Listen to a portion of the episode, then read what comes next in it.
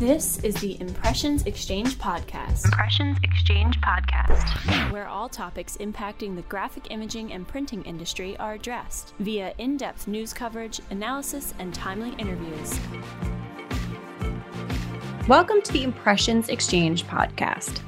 In this episode, my colleague, senior editor Dan Marks, takes the reins in a discussion with Bill Farquharson, president of the Sales Vault, and Linda Bishop, president of Thought Transformation.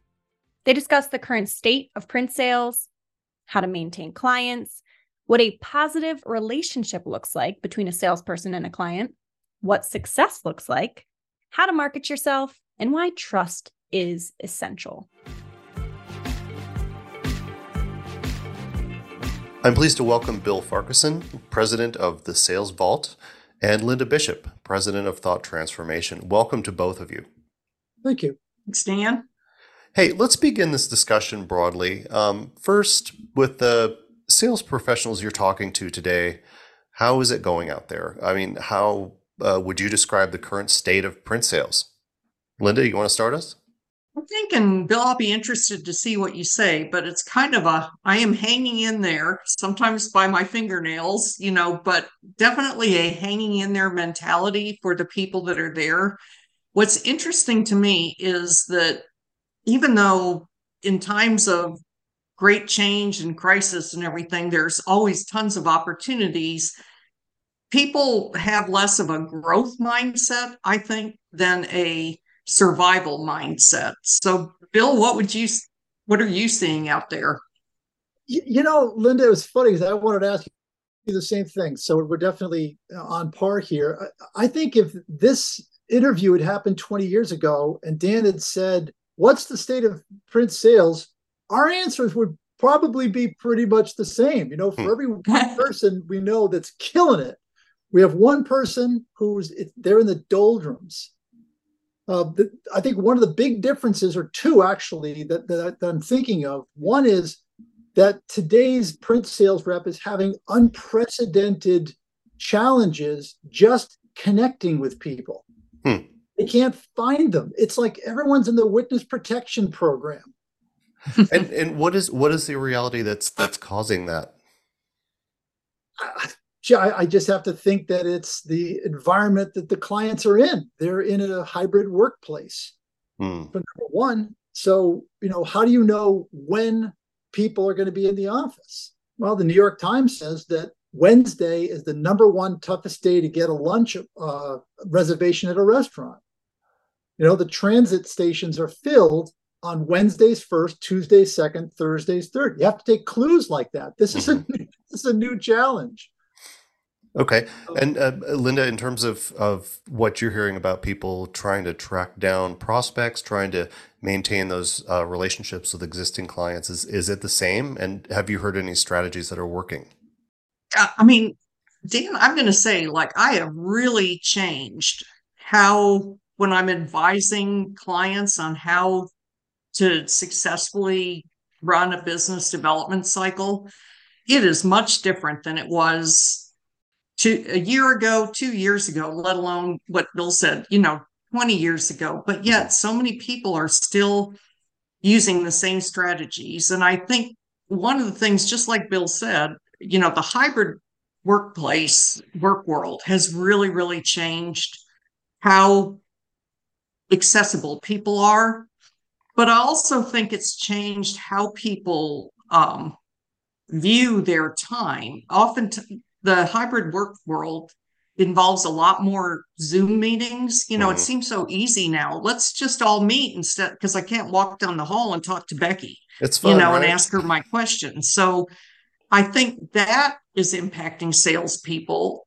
But I also think people need to employ a lot more creativity than they used to. Mm-hmm. People have problems, and a lot of them are the same problems they had a decade ago, and other problems are very new problems, so in order to get someone to be motivated to meet with you, why would they take that meeting? They don't have problems with color management necessarily, or things that they used to, or paper. You know, paper drove a lot of meetings. If you had paper last year, you could probably get a meeting with anyone on the planet. Right.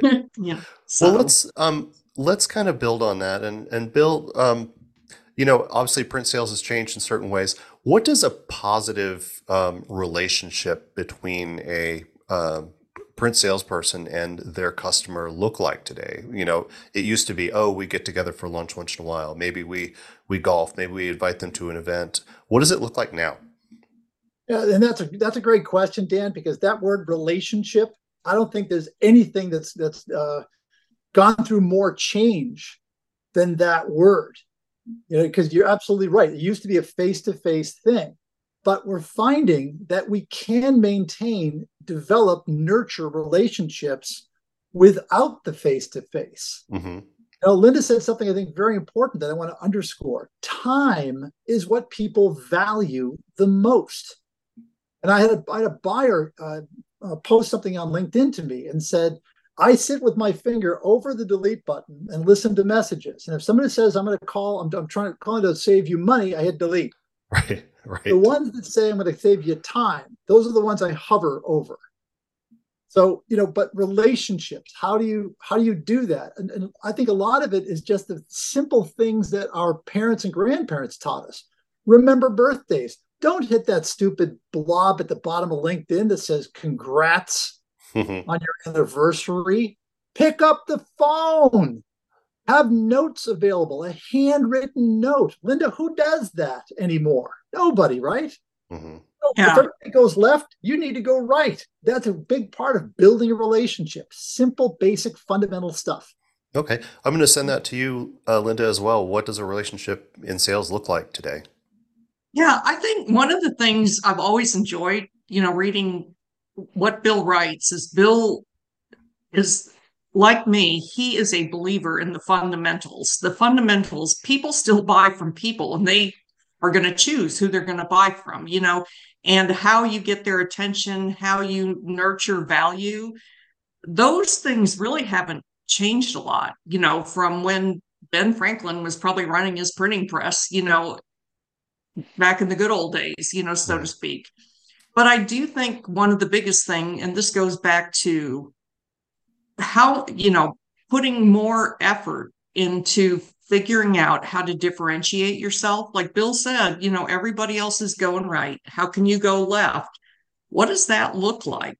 You know, and I would say too often, I think that's left to the sales, the busy sales representative, not necessarily the CEO or the chief sales officer at the company. You know, give people more arrows for their quiver, you know, whatever you think that is. Tell people I can have donuts delivered to somebody's house nowadays if I want that to happen. You know, I don't have to go by the office to give them donuts. You know, how could you use things like that donut marketing that helped make me successful when I was as a rep in today's world when people are not in the office? You know, just thoughts. Okay.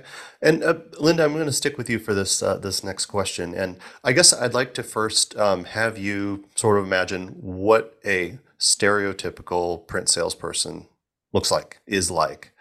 And how does that stereotype that most people hold in their heads differ from the reality of people who are really successful selling print today?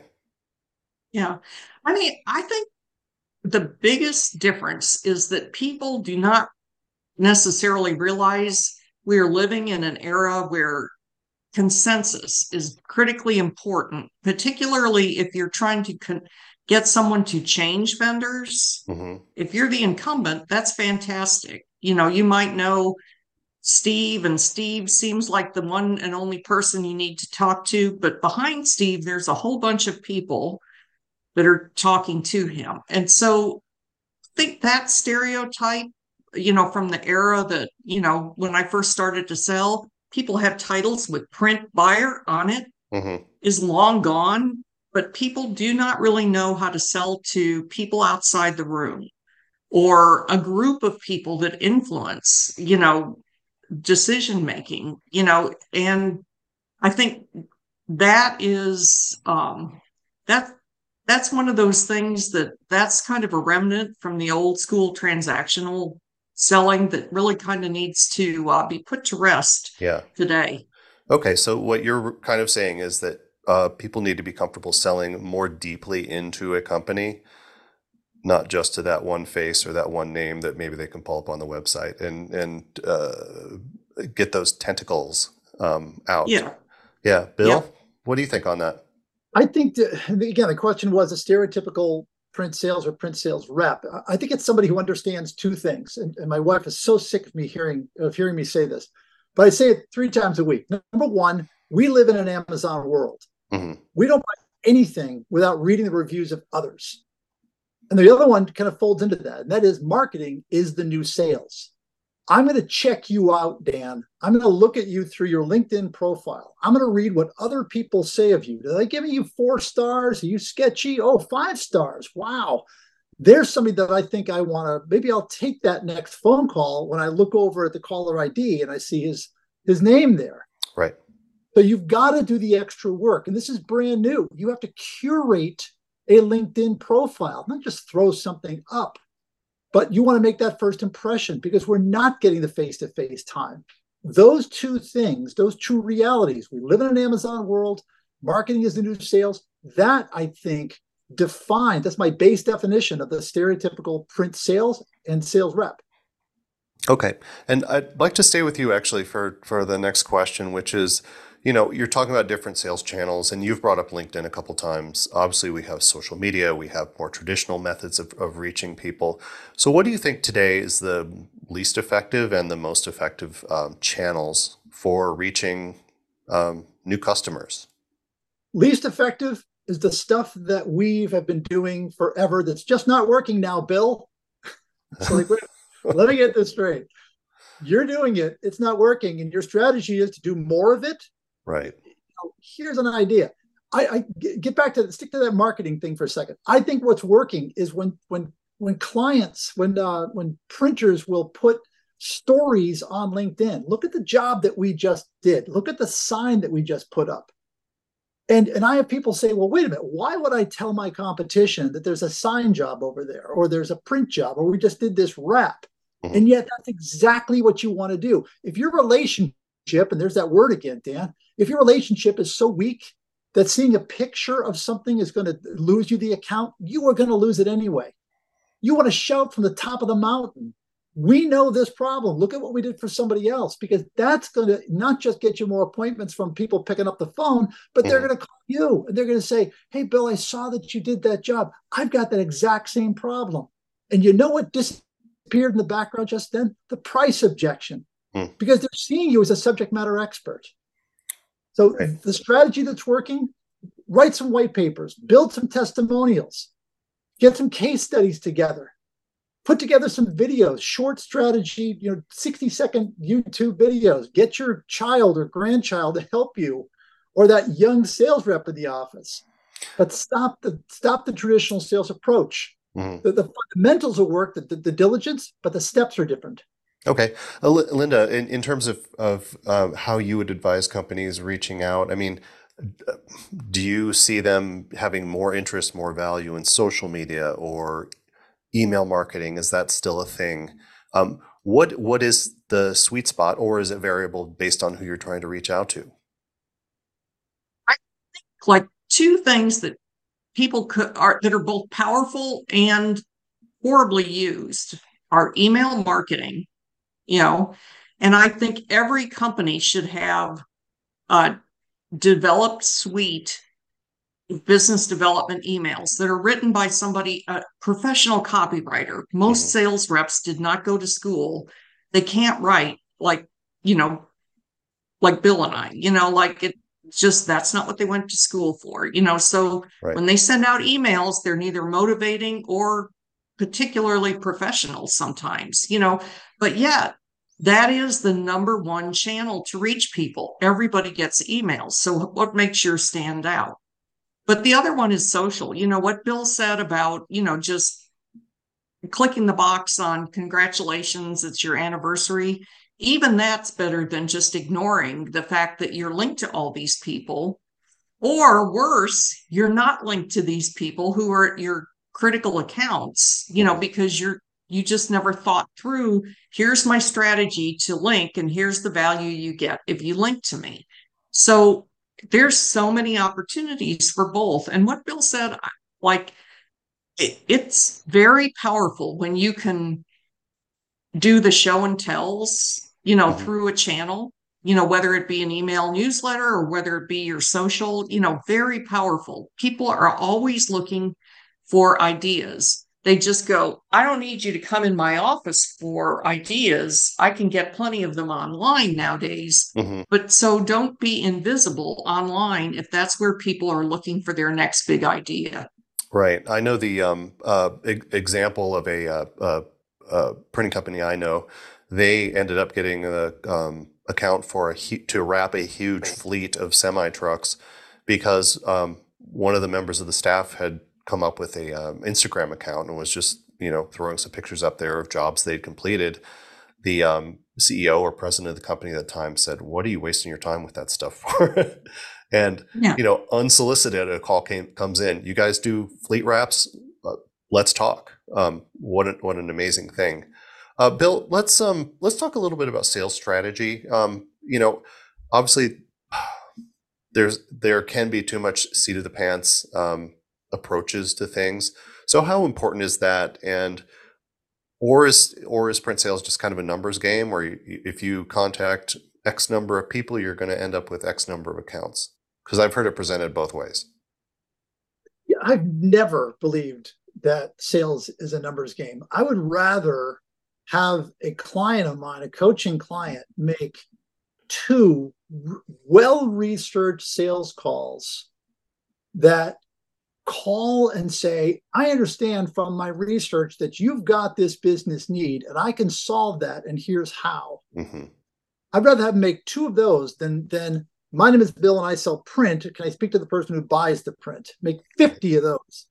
Because in one, you're going to get into a price-based conversation and you're going to lose. And then you're going to go to your boss and say, "Everybody buys on price." Well, I got news for you. If you go for a walk down a dark alley in any American city, you're going to get mugged. So if you call and talk about price, that's where it's going to end. So I don't believe it's a numbers game. I think you've got to make a high value, well-researched call. There's no excuse. Given the amount of information that we have, the capabilities, and this, by the way, I consider this to be the single most important selling skill a sales rep can have. Do the research, come up with their business need and how you're going to solve it, make that sales call. You know, the thing is, this is a fundamental, because the first thing I learned in July of 1982, 41 years ago, Dan, was solve the problem, earn the order. That was the first thing they taught me in sales school. And that's exactly what I'm referring to right now.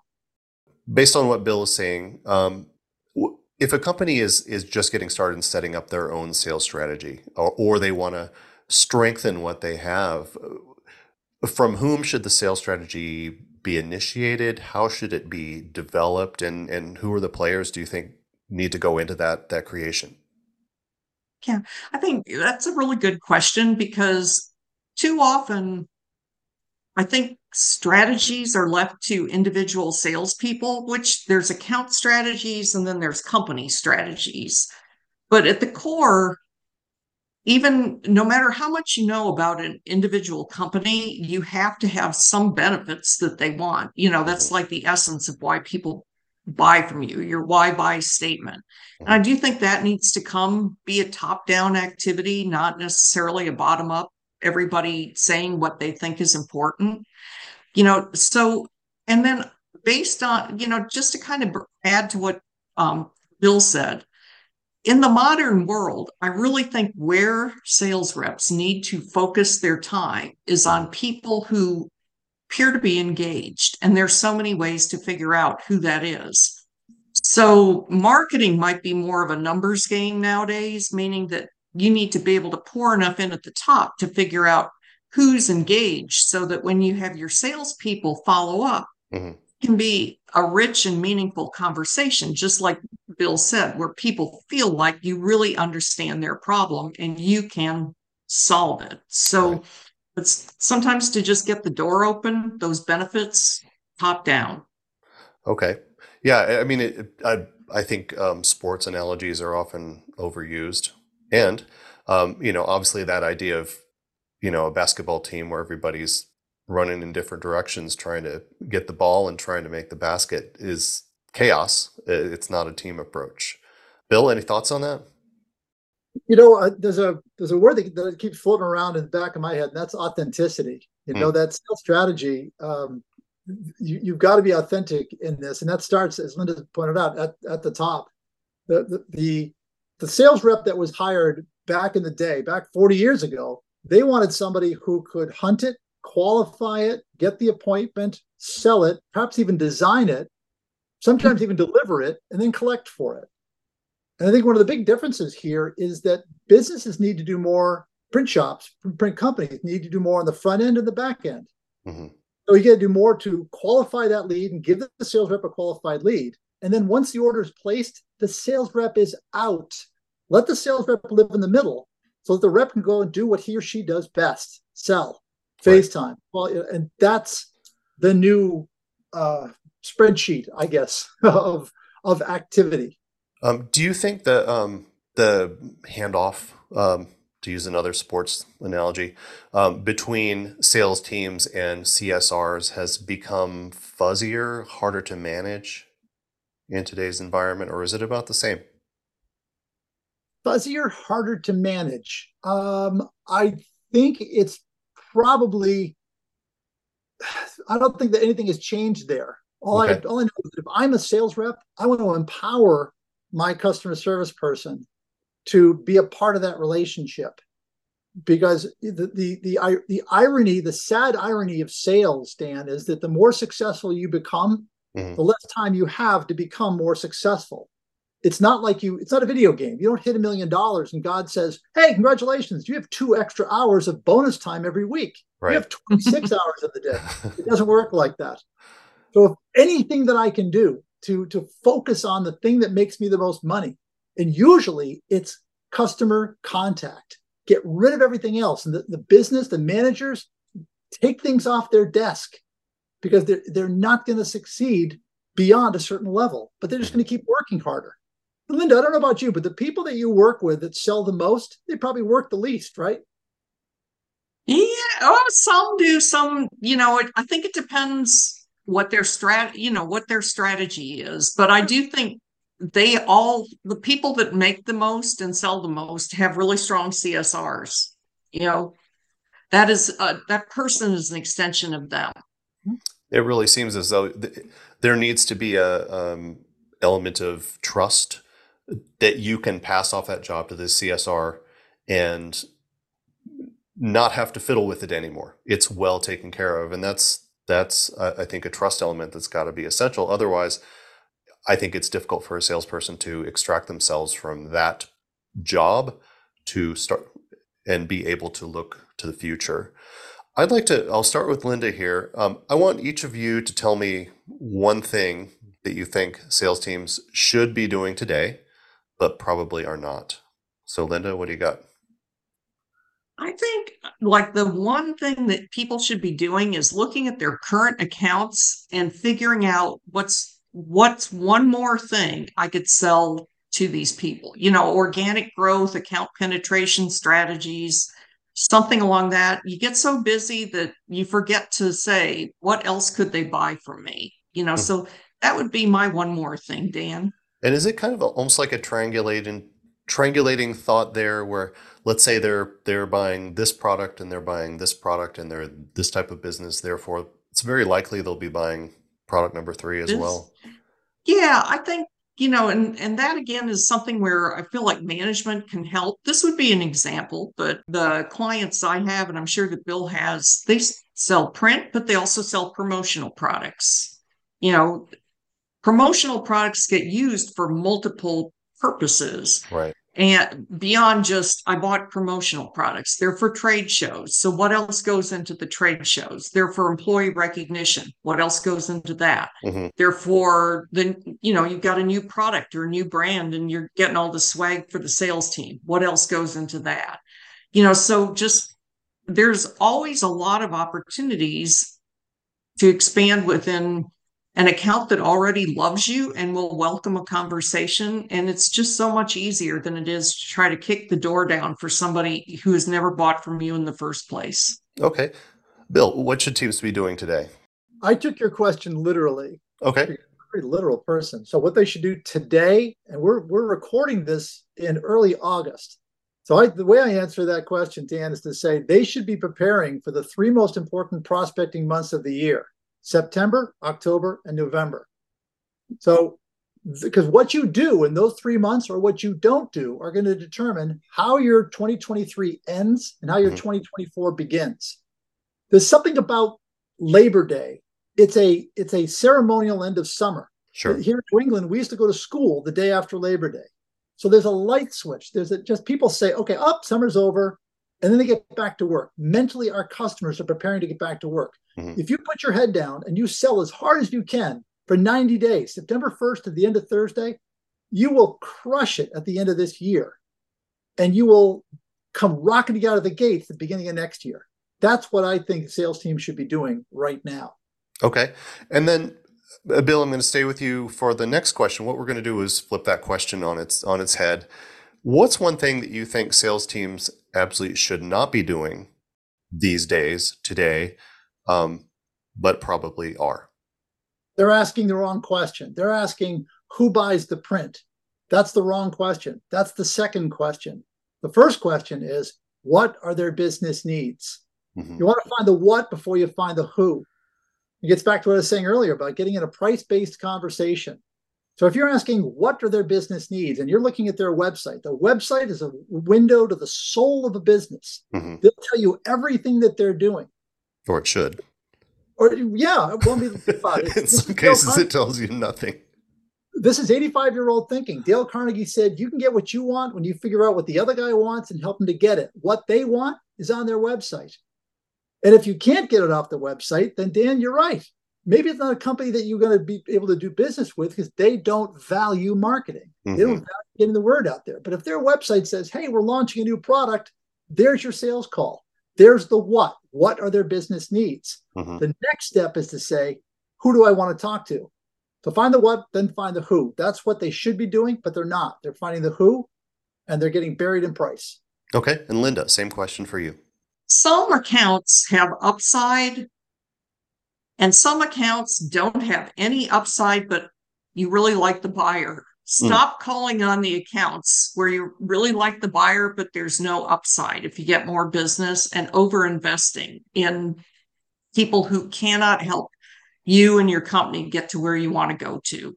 You know, it's almost like a limitation of a relationship.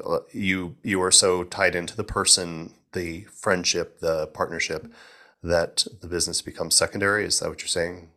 Yes. But it's also what Bill said about time. I mean, time is very finite, and it is your greatest resource as a sales rep. How you use it, you're either going to be best in class or you're going to be floundering around trying to figure out how to meet your goals. You know, when you overinvest in people who cannot really help you meet your goals, maybe you need to make them your friend, you know, and not necessarily have them as your primary time suck client.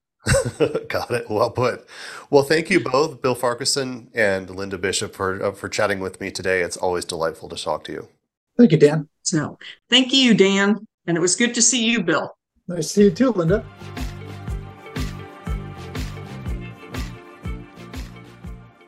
I want to give my thanks to Dan for hosting today's episode and to Bill and Linda for sharing their expertise with us today. And of course, I want to thank all of you, our listeners. Stay tuned for the next episode of the Impressions Xchange podcast.